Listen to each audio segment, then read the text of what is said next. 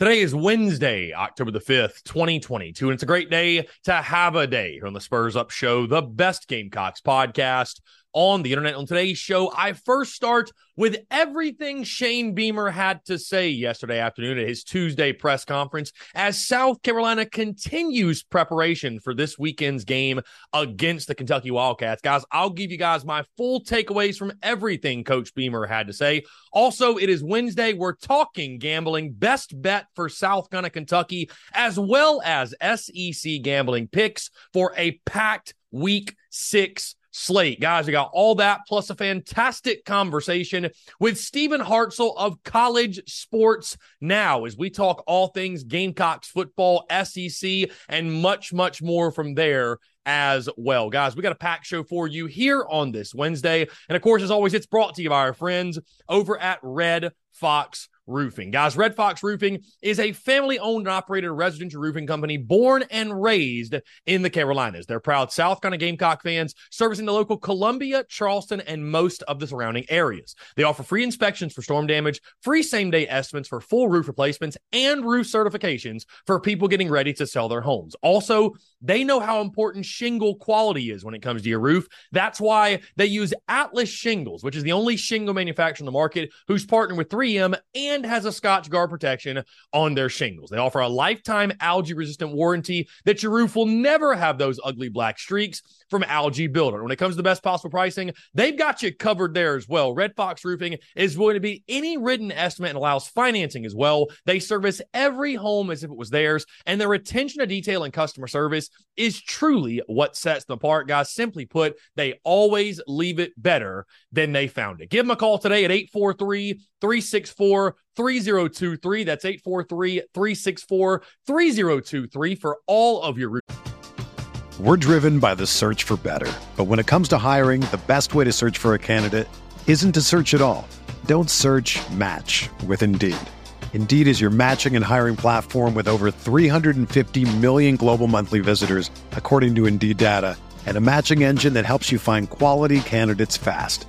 Ditch the busy work. Use Indeed for scheduling, screening, and messaging so you can connect with candidates faster. Leveraging over 140 million qualifications and preferences every day, Indeed's matching engine is constantly learning from your preferences, so the more you use Indeed, the better it gets. Join more than 3.5 million businesses worldwide that use Indeed to hire great talent fast. And listeners of this show will get a $75 sponsored job credit to get your jobs more visibility at Indeed.com slash BlueWire. Just go to Indeed.com slash BlueWire right now and support our show by saying that you heard about Indeed on this podcast. That's Indeed.com slash BlueWire. Terms and conditions apply. Need to hire? You need Indeed roofing needs. You can also find them on Facebook at Red Fox Roofing. Or if you have any other questions, go to their website. That's redfoxroof.com. That's redfoxroof.com. Be sure to check them out and tell them Chris from the Spurs Up Show sent you. Let's get it.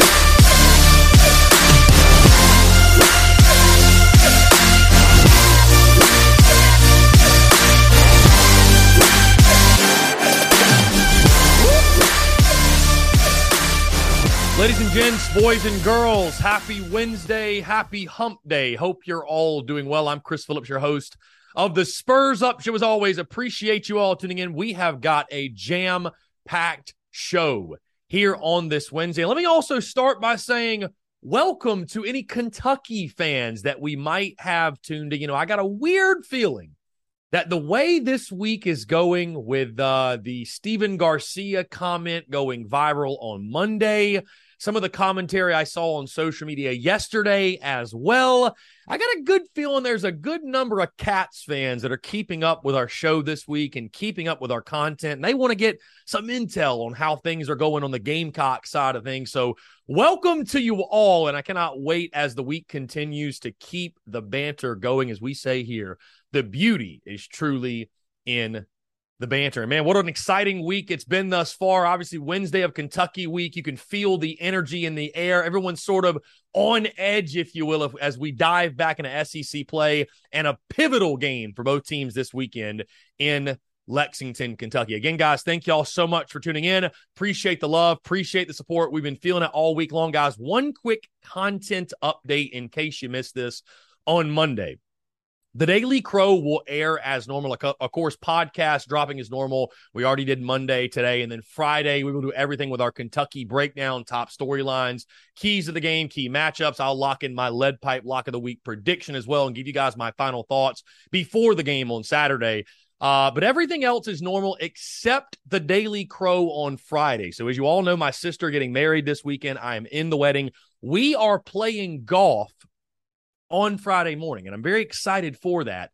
But uh, we will not be off the golf course, you can imagine, by noon. So I'm not just going to do nothing on Friday. Of course, we've got the rehearsal and the rehearsal dinner and all that stuff, but I really want to do something and get some last minute banter and commentary in before the game on Saturday. So, uh, right now, we're tentatively scheduled on Friday, the Daily Crow airing two to four. It might be one to three. We might only go live for an hour. So, guys, uh, just as always, be flexible, roll with the punches. And I truly do appreciate you guys doing that. But I promise you, there will be, hey, if we got to do it on Friday night, I'll do that too. Uh, but some sort of content, some sort of commentary, some sort of banter will be coming your way on Friday. Actually, Friday night might be the move, right? A little, a little nighttime TDC, TDC after dark, if you will before the Gamecocks play Kentucky. That could be a lot of fun. You guys let me know your thoughts and your feedback on that. But either way, uh, really exciting for it, man. The content's bleeding out of the eyeballs this week, and I truly do appreciate each and every single one of you tuning in. And again, guys, appreciate y'all interacting and being engaging because what a week it's been, man, with the the Stephen Garcia comment on uh, Monday that went viral. Kentucky fans got a hold of it. I think that thing's up to like 50,000 views now. A, a Lexington, Kentucky news station ran that clip last night on the news. I mean, it's absolutely crazy. And then you see the comments from Shane Beamer, which I'm about to dive into here in just a second. But uh, I appreciate you guys, man. Feels good to be good. And, uh, you know, everything that's going on right now. And obviously, everything's ramped up with Kentucky and everybody's, you know, there's a heightened sense of awareness and alertness and everybody's on edge. And it's not just because it's spooky season we got a big game this week. With that being said, guys, let's go ahead and dive into everything. Our Tuesday presser takeaways, as we do each and every single Wednesday, where I give you guys my full thoughts and everything Shane Beamer had to say yesterday. I'm going to keep this one short, sweet, and to the point. Um, because the first things first, of course, with the injury updates, huge news that Darius Rush and Dylan Wonnum sounds like they will be good to go for this weekend. Shane Beamer updating. I mean, it sounds like the Gamecocks are going to be as healthy as they've been since the beginning of the season. You know, Rush and Wonnum both have not played since the Georgia game, two big time players. So it will be great to get them back, obviously, and two guys that should be major contributors as the season continues and goes on. And guys, you're certainly going to need down the stretch and on Saturday as well. Uh, so, in regards to injury updates, you're good to go. Everybody should be fresh. Everybody should be good, getting extra time also with the game last week on Thursday.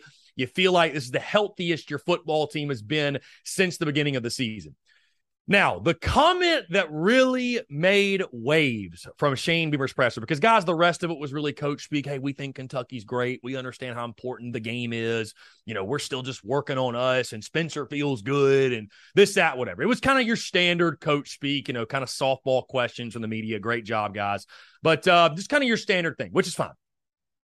But the last comment the last comment that Coach Shane Beamer made uh, when he was asked about the you know Marshawn Lloyd's comments about you know we did the thing where we picked up trash and everybody threw away what was holding them back or what was stopping them from from being the best version of themselves which whatever that's a cool thing great thing for team great thing for the football team moving forward. And Shane Beamer was asked about that. And right before the end of the presser he made it a point to say that they were throwing away things, holding them back, and blocking out the outside noise, right? Blocking out the outside noise And let me make sure, by the way, let me get the actual quote here. Here we go. When Shane Beamer made the quote, quote, the talking heads on social media who think they know what the heck they're talking about and don't right? And blocking out the outside noise. And a lot of folks from there, you know, I clipped it, I threw it on social media because I thought it was funny. I, I, I, thought it was uh it was an interesting comment to say the least. Uh, and many folks thought, oh, he's talking about you, he's targeting you and what you say. And, and by the way, I'd like to point out that I think I've been pretty positive, uplifting. You know, I listen, I give real takes and real opinions, and I'm gonna call it as I see it, but I haven't gone on record and said fire Satterfield. Now, I've gone on record this week and said that this is the put up or shut up game. And if it doesn't get done this weekend, that I will be fire Marcus Satterfield. But I think that's a very fair comment when 99.9% of the fan base is ready to move on from the offensive coordinator. But either way, Shane Beamer's comment, guys, I, I would just say this. Is he talking about me specifically? Is he talking about the Spurs Up show? I cannot say for certain. I'll tell you guys this Shane Beamer follows us on social media. I have a great relationship with Coach Beamer. I talked to Coach Beamer last summer. Uh, I've DM'd back and forth with Coach Beamer before. And I think the relationship is a very good working relationship in the sense of, you know, he knows that I support him fully. Again, I, I joke about it, but it's serious, guys. I wouldn't put his name on merchandise if I thought he was a slap dick, if I thought he was a bum. I'm behind Shane Beamer 110% and believe in what he's building at the University of South Carolina. Um, and he told me when I met him last summer, like, hey, Chris, you know, you're, you're helping our program. You're spreading the word of Gamecock football. You're helping us win. Keep up the great work. Right. Right. So I've gotten that vote of confidence in case anybody was wondering. It doesn't matter what Justin King says or somebody else says, some other slapdick. I've gotten that vote of confidence specifically from Shane Beamer. Okay. And I think Shane also understands the the role of folks like myself and others, the quote unquote talking heads on social media, to call things as you see them and to be critical and to be honest and not sugarcoat things. And and I think he understands where I'm coming from. And so I think again, that's why I said, you know, I'm not going to sit there and and uh, and go out and smoke a cigar with Shane Beamer or hang out with him on the weekend. But he, th- th- there's a good work, healthy working relationship there. Now, again, was Shane Beamer talking about TSUS? Was it a pointed direct shot at me and what I do? I can't say that for certain, guys. Is it coincidence that it said the same week that Marcus Satterfield blocks our buddy Brad Crawford on Twitter? Brad Crawford, a 24 7 sports and CBS Sports national college football writer that also talks about the Gamecocks a lot. Is it coincidence that he makes that comment the same week that happens? I don't think so. I don't believe in coincidences like that. But I will say the biggest and most notable talking heads that talk about the Gamecocks with any sort of critical voice are Brad Crawford and myself. So I will say this it's a compliment for folks to assume that Shane Beamer is mentioning yours truly in his press conference. And I tell you guys this whether he was taking a shot or whether he wasn't taking a shot, again, it's all love for Coach Beamer, Beamer ball to the freaking moon. I'm behind Shane Beamer 110%. And I get where we are right now. Emotions are running high and everybody wants to win. And and I'm not losing sight though of the bigger picture that even if you lose to Kentucky, I'm not off of Shane Beamer, man. This is a slow build and a long process. But in the meantime, we want to win and we're emotional and we love the Gamecocks and we bleed the garnet black and we're going to call it as we see it and be as critical as we need to be. Right? But no matter what the case is, if Shane Beamer was talking about yours truly, if Shane Beamer was talking about the Spurs Up show, man, it feels good to be good, guys. And it feels good to be the trending topic of conversation. I'll just say this why move the needle when you can be the needle? So that's what I have to say about it. Uh, again, it's a comment that I think we're all going to laugh about probably today. I, I, don't think it's really that big of a deal. It's more so just kind of funny. And, uh, you know, all this commentary and all this conversation this week, it all goes away if you get a win this weekend in Lexington. All the talk about Marcus Satterfield, at least for the short term, winning cures all. Winning cures all. So, um, again, it was kind of funny. I, I think it's, uh, it's a blessing, honestly. It's a blessing because I, I used to pray for times like this where my word and my opinion and what we have to say and the content we produce uh, made waves the way it does and again moves the needle or is the needle the way that it is.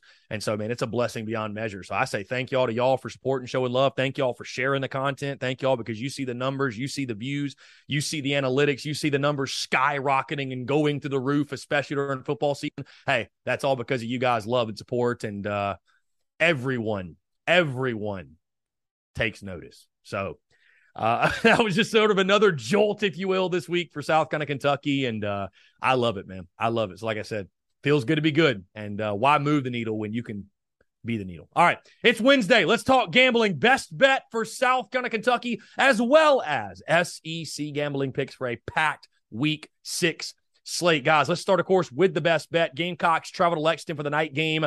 Uh, some really interesting statistics, by the way, published by our friend Brad Crawford, ironically enough, uh, in regards to, you know, against the spread and South Carolina struggles on the road, the way Kentucky's fared, the over-unders, all that good stuff. Gamecocks opened as a 10 point underdog in this one. They now sit 10 and a half point underdogs. The over under set at 49. I'll tell you this I'm not touching the total in this one. Um, you know, I played out the scenarios in my head. And I, I, really, guys, to be honest with you, I told you yesterday and two days ago, I feel so conflicted this week in regards to South Carolina is exactly where I picked them to be, but it doesn't feel how I expected. So I don't really know what to think yet about this game on Saturday. Obviously, I'll lock in a prediction, but I don't really know what I'm going to lock in quite yet. I don't even know who I'm going to pick, right? So I've seen a couple of different scenarios in my head, and I think the total, I, I don't think there's really one way or the other that's kind of a no brainer pick. I know most folks are going to say, all oh, the Gamecocks can't score, this, that, whatever. And I know Kentucky struggled offensively as well, but I, I just, I don't love playing the total in this one. However, the spread is where I look. The spread is where I look. And guys, again, I'm not giving away my prediction, obviously. I'm not giving away my prediction but I am riding with the Gamecocks plus 10 and a half. And let me tell you why. And maybe this is a biased pick. Maybe this is me wanting to believe that this is going to happen. Because I feel like when you look at Kentucky, and guys, I, I put as much respect on the name of Kentucky football as any Gamecock content creator out there. I don't think there's a Gamecock content creator that even comes close to putting as much respect on Kentucky football as I do and giving them credit and what Mark Stoops has done. And hey, they've beaten you seven of the last eight, right? You need to put respect on their name. But this Kentucky team, in my mind, guys, is just still so overrated. They were overrated when they were at seventh. They're overrated, in my opinion, sitting at 13th. You look at the numbers statistically, they're near the bottom of the league in every single offensive category. They haven't been able to run the football against anybody. I know they get Chris Rodriguez back, who's averaging 7.6 yards per carry against South Carolina in his career, by the way. So he's been able to torch you, but they have not been able to get a consistent push this season. Then you factor in that Will Levis is banged up with a finger. They've got guys on defense that are banged up, right?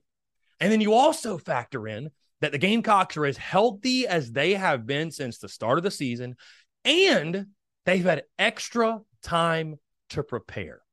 Guys, I don't know that South Carolina is going to win. And again, you'll know my prediction on Friday. And again, maybe it's a biased pick. I, I don't know that I can say for certain that it's not, there's some bias creeping in, but I, I've just got to believe that while the Gamecocks may not win this football game, 10 and a half is too much. I want to believe that this is going to be a close football game. And I'm telling you guys right now, if it's not, if, if Kentucky does cover the 10 and a half, heads should roll. And I'm not talking Shane Beamer, but within that building, somebody, something, heads should roll because it will be the most inexcusable result. Arguably, the most inexcusable result we've seen thus far in the Shane Beamer era. Right. So I think South Carolina plus 10 and a half, they are much healthier than Kentucky. They've had back to back wins to feel good about themselves. Are they able to carry some of that confidence momentum into Lexington? I know it's a night game, right? Against the Cats. I understand that. I understand what they've done to you over the past eight years, over the past decade, really, whatever but I think 10 and a half is too much. I think this is a very close back and forth ball game. I'm not spoiling a prediction or making a prediction today, guys, because I don't know what I'm picking on Friday, but I don't think it's a double digit game either way. I, I, really don't. I think this is a close one. I think this is a good quality back and forth battle. And I think the Gamecocks plus 10 and a half. I think they will cover that number. Again, with extra time to prepare, I think South Carolina is going to put their best foot forward. I would be absolutely, you know, I say shocked. I say shocked. Maybe shocked's too strong a word. I'd be really surprised if Carolina came out and just laid an egg. I really would. I really would. So give me USC plus 10 and a half. I think the Gamecocks cover. And again, guys, like I said, if you're playing my picks, is there some bias involved? Yes. But I also think, too, from the national perception, the last time national folks saw the Gamecocks was against Georgia and against Arkansas, right? So they're going to say, oh, USC is just terrible. They're going to look at Spencer Rattler's statistics, just strictly his numbers. He's terrible. They're going to look at Kentucky's ranking, and everybody's going to hammer the Cats. And what do you do when the public's on one side? You fade them.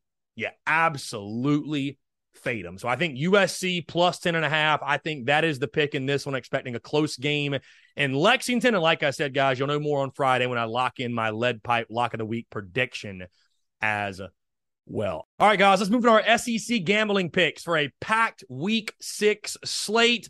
We sit now 29 and 27 overall. I went three and four last week, but I'm feeling a big weekend this weekend. Feeling good. We got a hell of a slate of games. And guys, of course, as always, our SEC gambling picks are brought to you by our friends over at Prize Picks. Go down to the Prize Picks app at prizepicks.com. And when you do, you're going to receive a 100% deposit match up to $100 when you use the promo code TSUS at sign up. Guys, Prize Picks is the simplest fantasy game on the market focused around prop total entries. Here's how it works you pick two to five players and you can win up to 10 times on any entry. Prize Picks has no sharks, optimizers, or mass multi entry guys. It's literally just you against the projection. Prize Picks allows mixed sport entry. So, for example, you can take the over on Rattler passing yards, parlay with the under on LeBron, parlay with the over on Mahomes. You can play any and every sport, guys. Of course, college sports, but MLB, NHL, NBA, you name it, they got it, whatever you want to play. And so many of our listeners have made a ton of money playing with prize picks. They've also got a slick, easy to use mobile app, both on the App Store and Google Play, and they're rated 4.8 stars in the App Store with rave reviews. Again, guys, that's our friends over at Prize Picks. Go down the Prize Picks app at prizepicks.com. When you do, use the promo code TSUS to receive a 100% instant deposit match up to $100. Be sure to check them out and tell them that Chris from the Spurs Up Show sends you. And let's break the bookie this college football season. All right, guys, let's dive into it. Week six of our SEC gambling picks, and we will start in Gainesville, Florida, as the Florida Gators take on the Missouri Tigers. Florida, a 10 and a half point favorite in this one. I know Mizzou, listen, almost beat Georgia, really emotional game in Como. I think Florida covers the 10 and a half, though. I think Mizzou, they have a bit of a hangover. It's an earlier kick in Florida in Gainesville. I think the Gators get the dub. I still don't think Mizzou is all that good. I think Florida will expose that. Let's move to Baton Rouge for another noon kickoff. The eighth ranked Tennessee Volunteers. They travel to Death Valley to take on the 25th ranked LSU Tigers. I think what's Tennessee's saving grace in this one is that it is a noon kickoff. Tennessee is a two and a half point favorite in this game. I like the Vols, man. Listen, I know a lot of Gamecock fans out there are doubting Tennessee and they don't think they're very good and they think they're overrated. I think that's more so wishful thinking and just hatred being spewed instead of Tennessee just not being good. So give me the Vols. I think they will beat LSU. I think they cover the two and a half in a victory. Uh, Mississippi State hosting the Arkansas Razorbacks. State is a seven and a half point favorite in this one. And man, how quickly the mighty have fallen. Arkansas going from being undefeated, almost was 5 and 0 to dropping their games to Texas A&M um, and then losing last week to Alabama as well. They now sit unranked and a seven and a half point dog against Mississippi State. I think at some point, Sam Pittman's squad, high character squad, I think they will turn it around. I think it's this week. I don't know if they win, but seven and a half is way too much, in my opinion. I do think they cover. Although the scary thing in this game, that Mississippi State passing attack against the Arkansas secondary, a secondary that's been extremely susceptible this season. I think Arkansas, though, will cover that spread in a really gutsy effort on the road. Let's move between the hedges, guys. Georgia taking on the Auburn Tigers. Poor Auburn. Georgia's a 29 and a half point favorite. I don't think it's enough, guys. I think the dogs cover that spread. Uh, Bryan Harsin is just living on borrowed time at this point. I can't believe he's still there. My guy Jake Crain, a Crain and Company, has already called for his firing.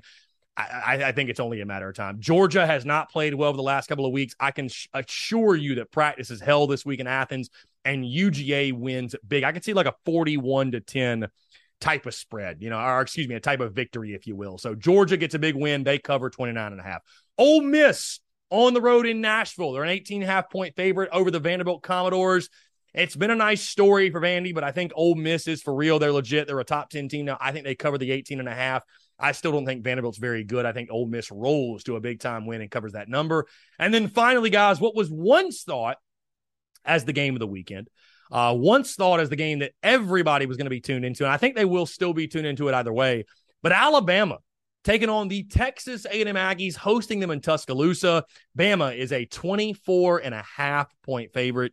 And guys, after the summer and the comments that Jimbo Fisher made and A&M's a complete shit show, I, I don't know that you can make this spread high enough. I think Bama is going to absolutely obliterate Texas A&M. I think it's personal for Nick Saban, and I think they're going to show that and prove that on the field. Give me Bama minus 24 and a half in this ball game. Crimson Tide will roll to an easy victory, covering that 24 and a half. So, guys, that's going to do it for my SEC gambling picks week six, as well as my best bet for South Carolina, Kentucky. Also, my best bet sitting now at two and two. So South kind of pl- covering the plus 10 and a half would push us to over 500 in our best bet, which would be big, obviously, uh, for the record and everything moving forward. Guys, again, thank you all so much for tuning in. Appreciate it. Thank you so much for the love this week on the merchandise side of the business, the Daily Crow, the podcast, all the content, of course, content bleeding out the eyeballs. But don't go anywhere, guys. Got a great conversation. Stephen Hartzell of College Sports Now, which if you have not never checked it out, it's a fantastic show. I highly suggest it.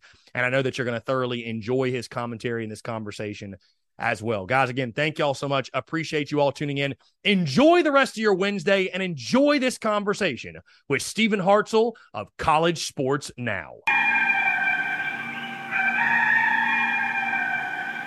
All right, joining us here on the Spurs Up Show, guys. Very excited. Stephen Hartzell of College Sports Now, which is a daily college sports podcast. I'm sure you can tell those guys do a fantastic job. And Stephen, before we get going, as I was talking to you a bit off air, but I want to share with the audience, you know, one of the cool things on this journey with TSUS and and doing all these different interviews we've done, you guys know from time to time I get folks on the show that have played a vital role in my growth as someone on this journey doing what I do now. And and Stephen's show, College Sports Now, is a show that I actually listen to very often, I would say, Stephen, on a daily basis, I was in the gym, tuned in, getting the latest on Southeastern sports, which I know is what you guys focus on a lot, but especially in the preseason with college football. And you guys have so many fantastic guests and people that bring great insight. So, really excited to chat with Stephen. Stephen, I appreciate you taking the time, man. It's a pleasure to have you on. And like I said, this is a really cool life comes full circle moment for me, and uh, really excited to talk some Gamecocks football and SEC football with you. Hey, Chris, thanks for the uh thanks for the love, man. We appreciate it. I I, I get it. I've been there myself and uh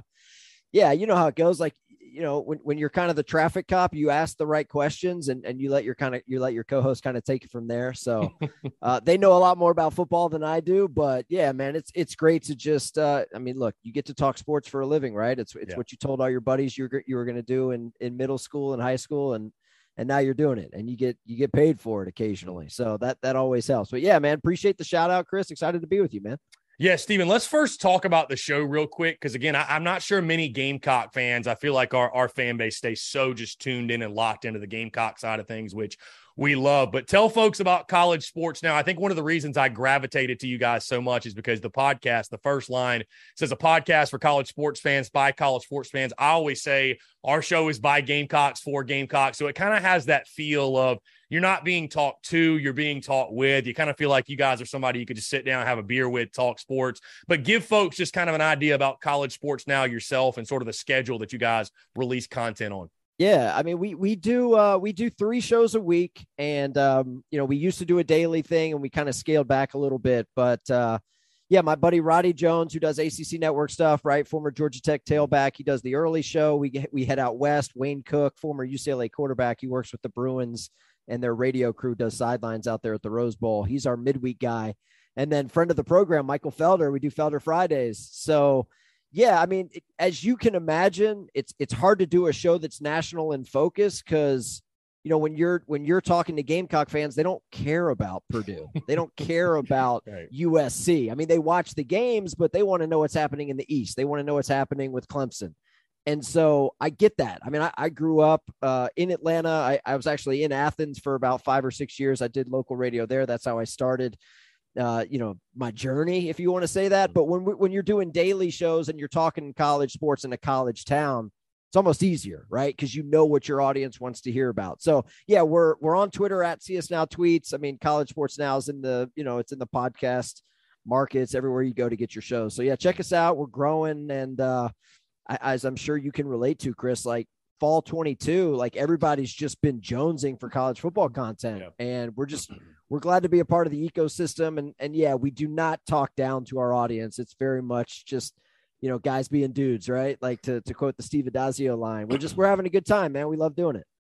Stephen, on that note, man, let's talk some Gamecocks football. We'll dive into it. And I think one of the interesting things you mentioned ACC Network, and again, you guys talk SEC, ACC, and so I know a name, Frank Beamer, is one you're very familiar with. And on the ACC Network, I think they actually just released a documentary about his fantastic career at Virginia Tech. But of course, the Gamecocks uh, head coach is Shane Beamer, the son of Frank Beamer. I'm sure you see we got the Beamer ball stuff. Beamer ball has made its way to Columbia, South Carolina. I'd love to get your take on just the thoughts on when he was hired, his overall progression as South Carolina's head football coach, uh, sort of an unknown, if you will, his first ever head coaching job. But Gamecock fans have impressed, have been impressed thus far. Maybe going a little bit slower than they'd like on the field, but I think even from the national perspective, you look the way his infectious energy has taken over, and you can see it in the pedigree from his father and that that positive energy spreading. Just want to get your overall thoughts on Shane Beamer and and his role and his fit, I should say, at South Carolina. Yeah, I mean, look, eh, the guy's incredibly charming. I mean, you know, I, one of the perks of, of what I do with Learfield is, you know, I get to be a part of SEC network programming. I get to go to media days. We're on the car wash. We get 10 minutes with every coach, with every student athlete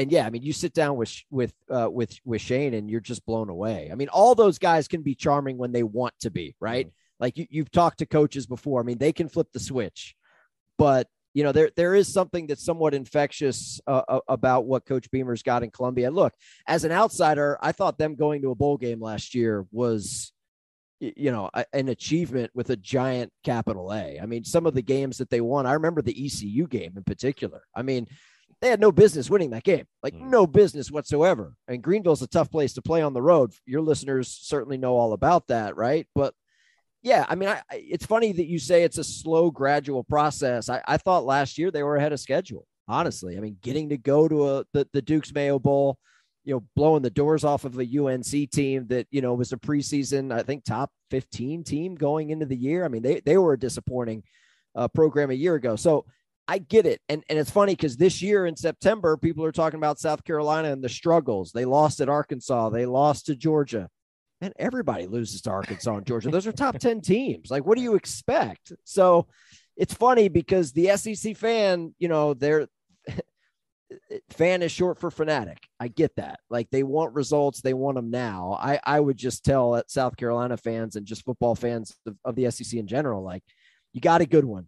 The guy knows how to recruit. He knows how to he knows how to win, and he knows how to win over a locker room and a fan base. And and there's a lot of programs out there. Just just read the news every every Sunday the last couple of weeks. You're hearing about guys getting the axe and you know programs that are looking for the next best thing. I think South Carolina's got a good one.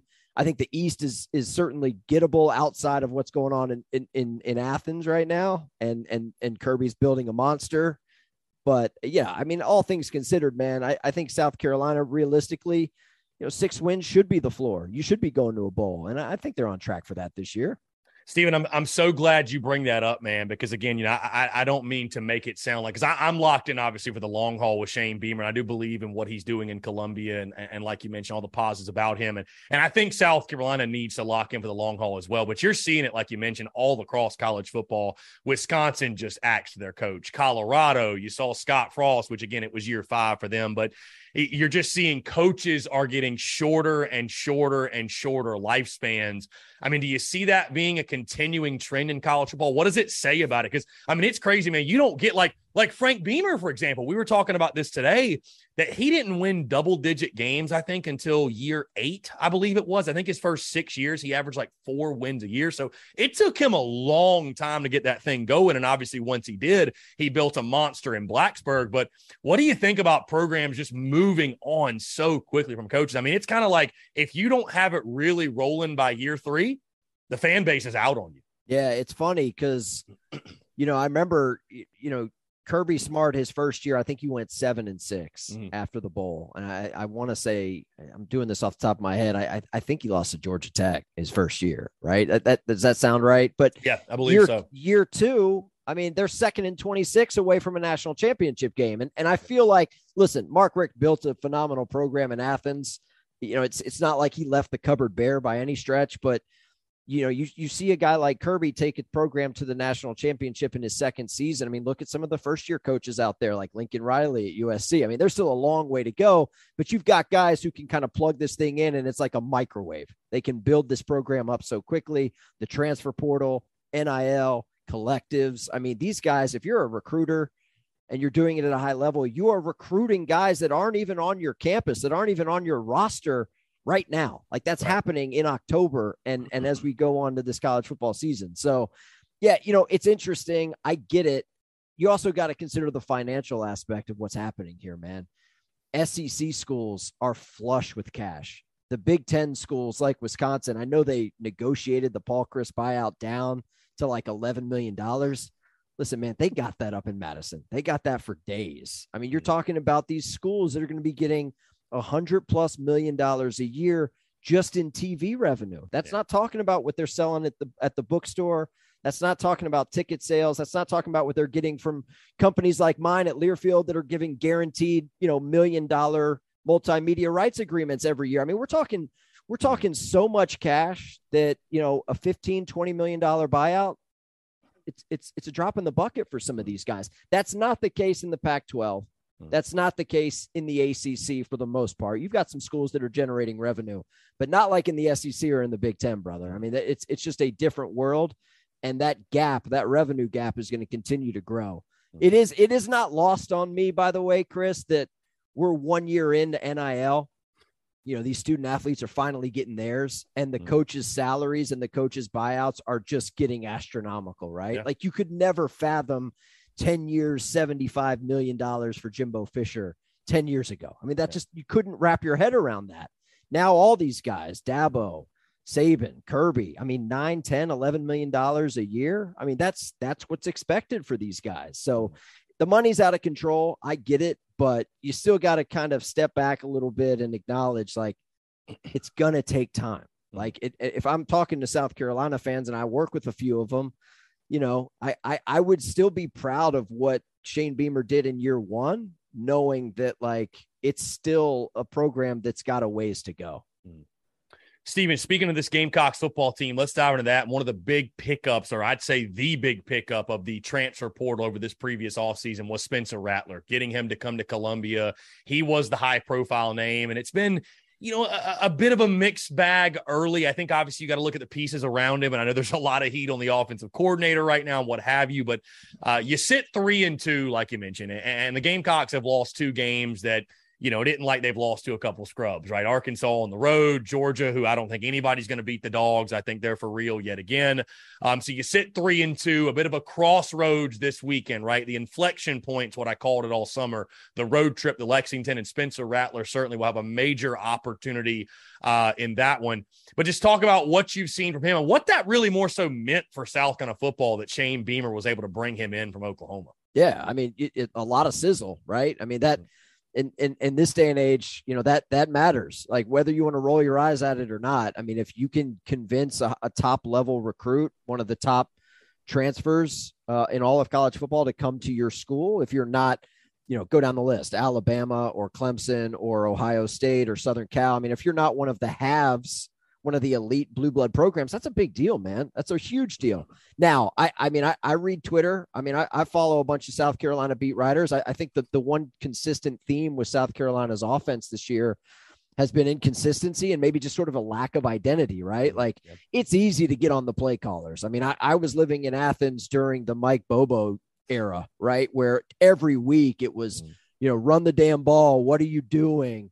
Mm. Like, I get that. I understand. Um, I, I just think at the end of the day, like some of it just comes down to a team and a program and, and a young head coach who's trying to find their identity. And you look at some of the first year head coaches, and not not necessarily first year head coaches, first time head coaches in the SEC. Like, look at a guy like Sam Pittman.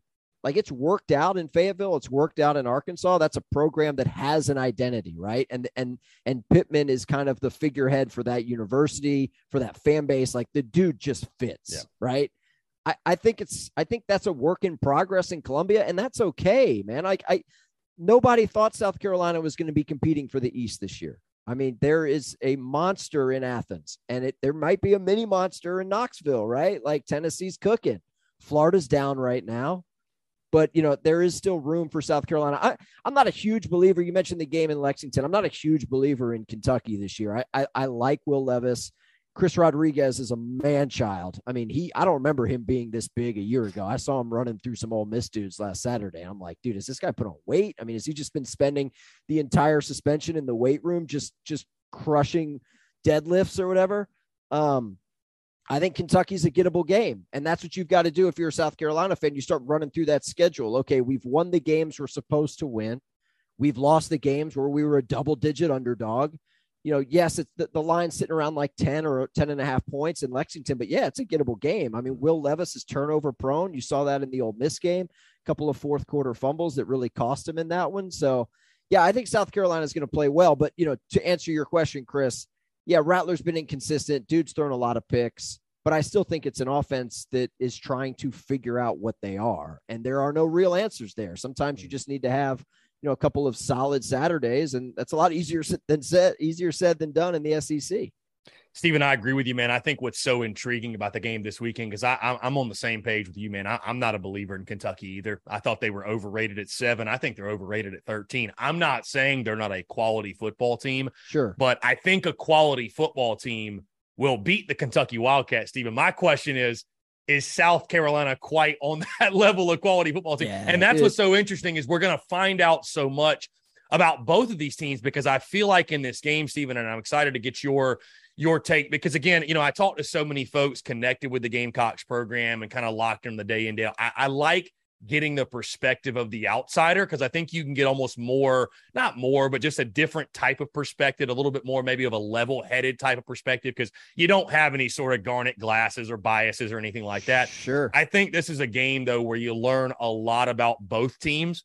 Um, because I just don't see if the Gamecocks go on the road and beat Kentucky, Kentucky might not be great. They might not be 13th, but I think that will say South Carolina is a quality football team this year. They, they're not competing for the East. They're not winning 10 games, but they're a quality football team. You just don't go on the road in the SEC and win by accident, right? At night, especially in front of what'll be a raucous crowd. And then it's kind of like, what is Kentucky? Like, how good are they, right? Like, you know, we've yeah. seen them against Youngstown State average 2.9 yards per carry. Will Levis, like you mentioned, has been turnover prone. And yes, they went on the road and beat Florida, but a Florida team that, yeah, what do we make of them, right? So I think if you take away a lot of the preseason hype and them being in the preseason top 25, I think Kentucky and South Carolina are a lot more similar than definitely the folks in Lexington want to give credit to. Well, look, I, all of those are great points, and and you can point to a couple of examples in the SEC where, man, the margins are just so thin in this league. Like I, I remember watching the Auburn and Missouri game two weeks oh. ago, and you're mm. just like, that's the difference between not just a win or a loss, but you're talking about two hot seat head coaches you're talking about Eli Drinkwitz, who's, I mean, you you're inches away from getting a win on the road and getting to three and one on the season with Georgia coming to town next week. Instead, and oh, by the way, you missed a 26 yard field goal at the end of regulation, like an extra point as time expires on the road. You hold Auburn scoreless in the in the second half of the game. You're down 14 nothing just to get to that point. So the margins are just so thin. Um, South Carolina, Kentucky, yeah, it's not going to have college football playoff ramifications. It's not going to have SEC East impl- impl- implications.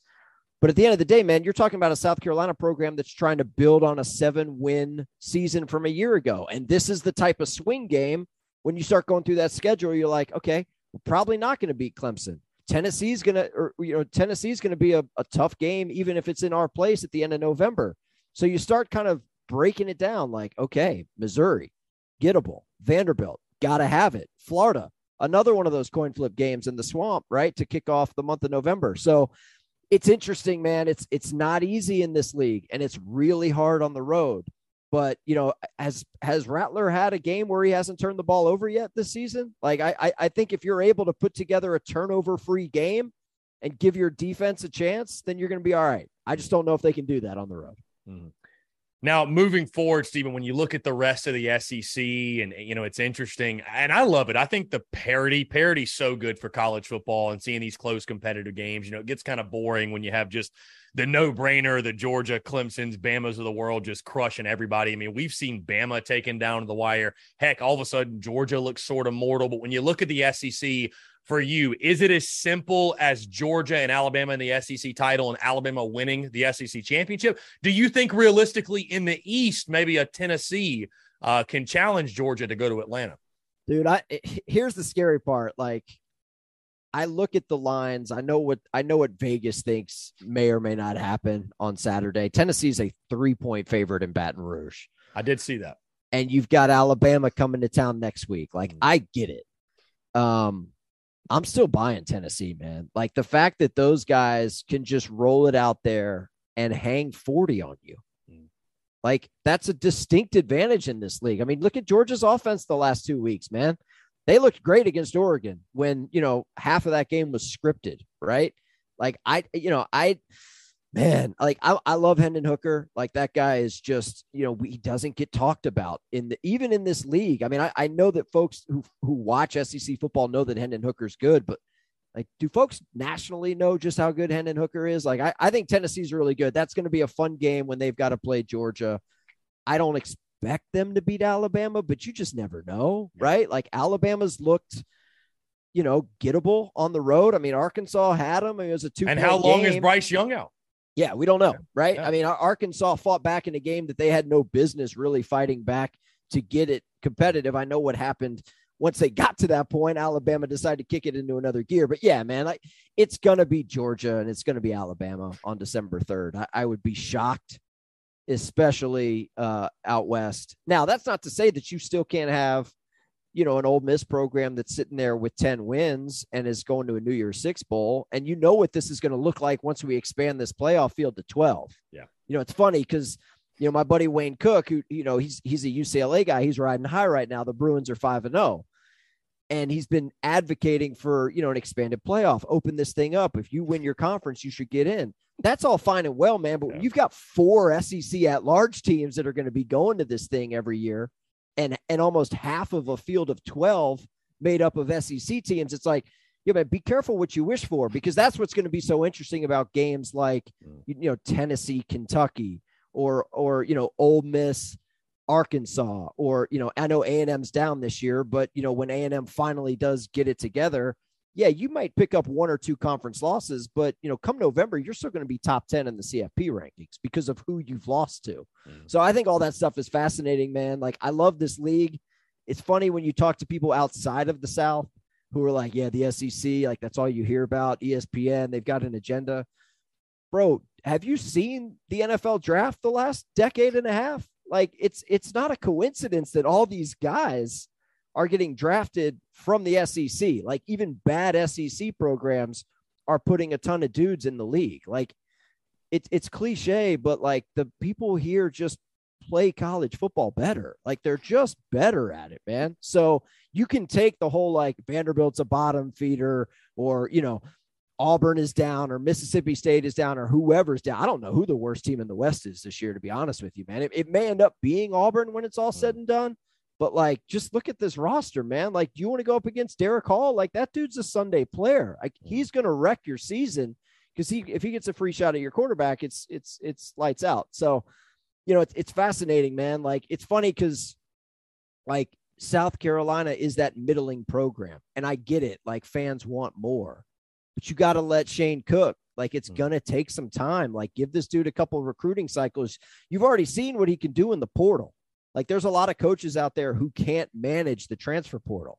I think Shane has shown through his first full season Like he's got this. Like he's selling the program to people that never would have considered South Carolina otherwise. That's a big deal. That's a win. And Stephen, that's a perfect segue to my final question for you because one of my favorite questions to ask those again that are uh, you know, more so national guys that are outsiders of the program or whatever, looking at the program from a national scope. What do you think realistic expectations are for Gamecocks football? Because I I, I want to give you my take and then I want to hear from you. I, I do think realistically, I, I think you have to understand the history of Gamecocks football and take that somewhat into consideration. You really have to put respect on how amazing the run South kind of had was under Steve Spurrier. Like, yes. I, I, don't think they're going to have three straight 11 win seasons again until it happens, right? And hopefully that day does come. But I do think South Carolina can be, and hopefully this isn't an unfair comparison I'm making, but like a Michigan State or an Iowa, be, be an eight to nine win per year team every mm-hmm. single year. And let's say every three to four years, either you have the right quarterback – You've got a veteran team. You, you, you picked up some key pieces in the portal. The East is down, which seems to just never happen, but maybe it happens. But every three to four years, realistically, you can push and you can challenge to go to Atlanta. And I think if you do that, if, if, you know, if Shane Beamer averages eight wins over the course of a decade, he's the greatest coach in school history, Stephen. Just, just talk about are, are, my expectations fair? What are your thoughts? Am I putting limiting expectations on Gamecocks football? But from the outside perspective, what do you think are realistic expectations for Shane Beamer in this program? So one thing, and I and I'll say this as an outsider because I remember watching it happen with Spurrier. That rise coincided with three generational talents, mm-hmm. all from the state of South Carolina, coming to Columbia. Right? I mean, you, you look at Jadeveon Clowney, you look at Lattimore. I mean, I'd put Alshon Jeffery in that mix as well. Like you're talking about, you know, elite guys in a state that I know they play high school at a high level in South Carolina, but it ain't Georgia, it ain't Florida, it ain't Texas, it ain't California. It's fine, right? Like it's fine. But elite, like generational talent at those positions, they all came. And Spurrier did what great coaches are supposed to do. I mean, they won the East. That's a big deal. They ran up against Cam Newton. Like, what are you supposed to do about that? So to answer your question, Chris, like, yeah, I, I think if you can have like what Wake Forest is doing here. I'm not parsing, I'm not saying South Carolina and Wake Forest are equals. I'm talking, just bear with me here. When Wake Forest has a sixth year quarterback, when they have an upperclassman, when they are old at the right positions, you can make a run at nine or 10 wins, but you're not winning nine or 10 every year. The other problem, the elephant in the room is Clemson. Like, let's be honest, like, you've got to win that game You've got to be competitive in that game first and foremost, but you've got to win that game every couple years.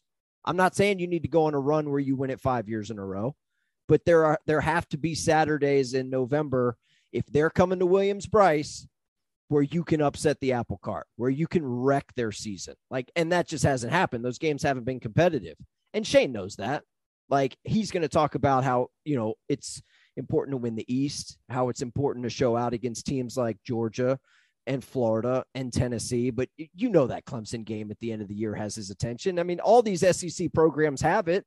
Florida, Florida State. I mean, Georgia, Georgia Tech. I mean, you go on down the line. Like it's it's it's as somebody who grew up in the southeast, I mean, it's a part of my Thanksgiving. I mean, and it has been for 39 years and counting. So, yeah, I mean, I think to answer your question, I think six wins has to be the floor. Like you got to go to a bowl. And uh, look at the non-conference schedule. I think Shane knows that too. Let's get these wins where we can.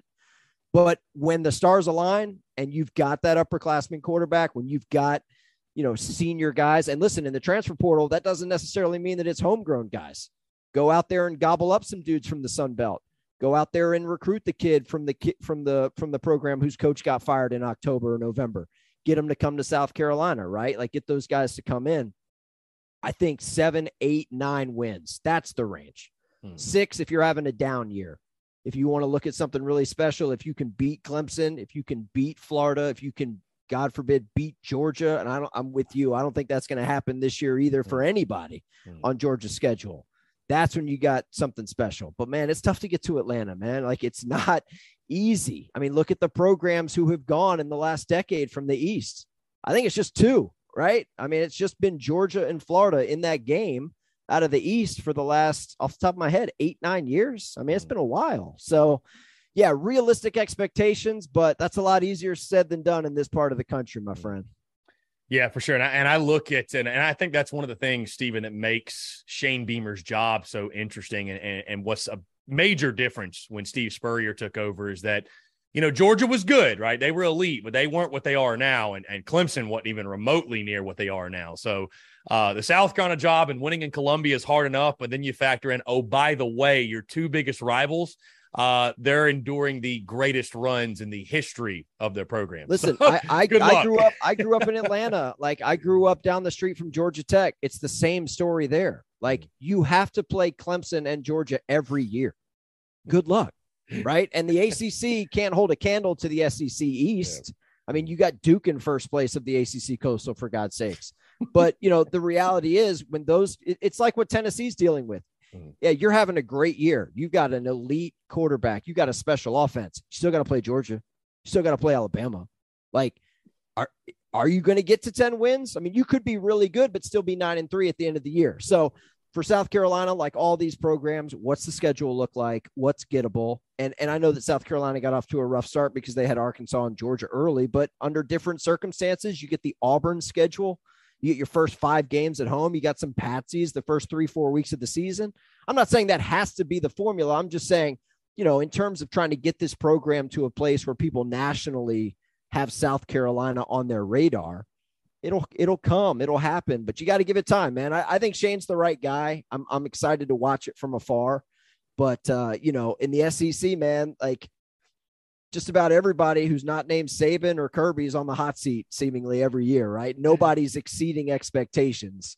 I mean, yeah, I guess you could say Mark Stoops exceeded expectations, Sam Pittman, Lane Kiffin, but you know, by and large, you're still talking about three fourths of the league that's not winning enough games. So, you know, folks are never going to be happy, man. But that's good for business, right, Chris? It's fantastic for business. Like you said, Stephen, fan is short for fanatic, and something I always say on my airwaves the beauty is in the banter. We absolutely love it. It's again what keeps us rocking every single day. Stephen Hartzell of College Sports Now. Y'all be sure to check him out on social media. Check out Stephen as well on his personal channel on social media as well. Stephen, thoroughly enjoy the conversation, my friend. Thank you so much for doing this and look forward to chatting with you again soon, man. Thanks, Chris. Have a good weekend, buddy. Absolutely. He's Stephen Hartzell. I'm Chris Phillips. We appreciate you guys tuning in, and we'll catch you next time on another episode of the Spurs Up Show.